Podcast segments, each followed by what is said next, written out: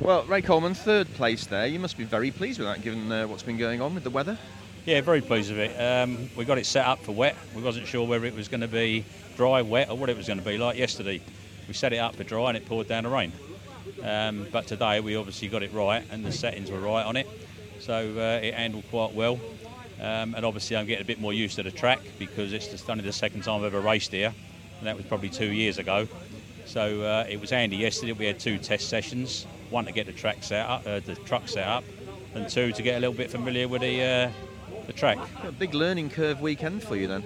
Oh, very big. Yeah, we've had all the different conditions thrown at us, and uh, you know the truck's still fairly new to me, so I'm still getting to grips with the truck. It's only the third meeting I've done. Uh, but yeah, no, happy with it. Very uh, pleased to get on the podium. Now, Matt disappeared into the distance with some unheard of gap at one point, but you were hot on the tail of Dave Jenkins. Was there a point at which you thought this is now coming to me and I can I can have a go?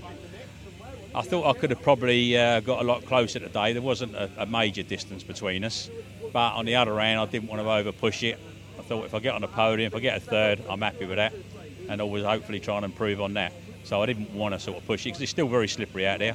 You've got dry lines there, which you're trying to follow, but when you're at your max at 100 mile an hour, you kind of will stick to that.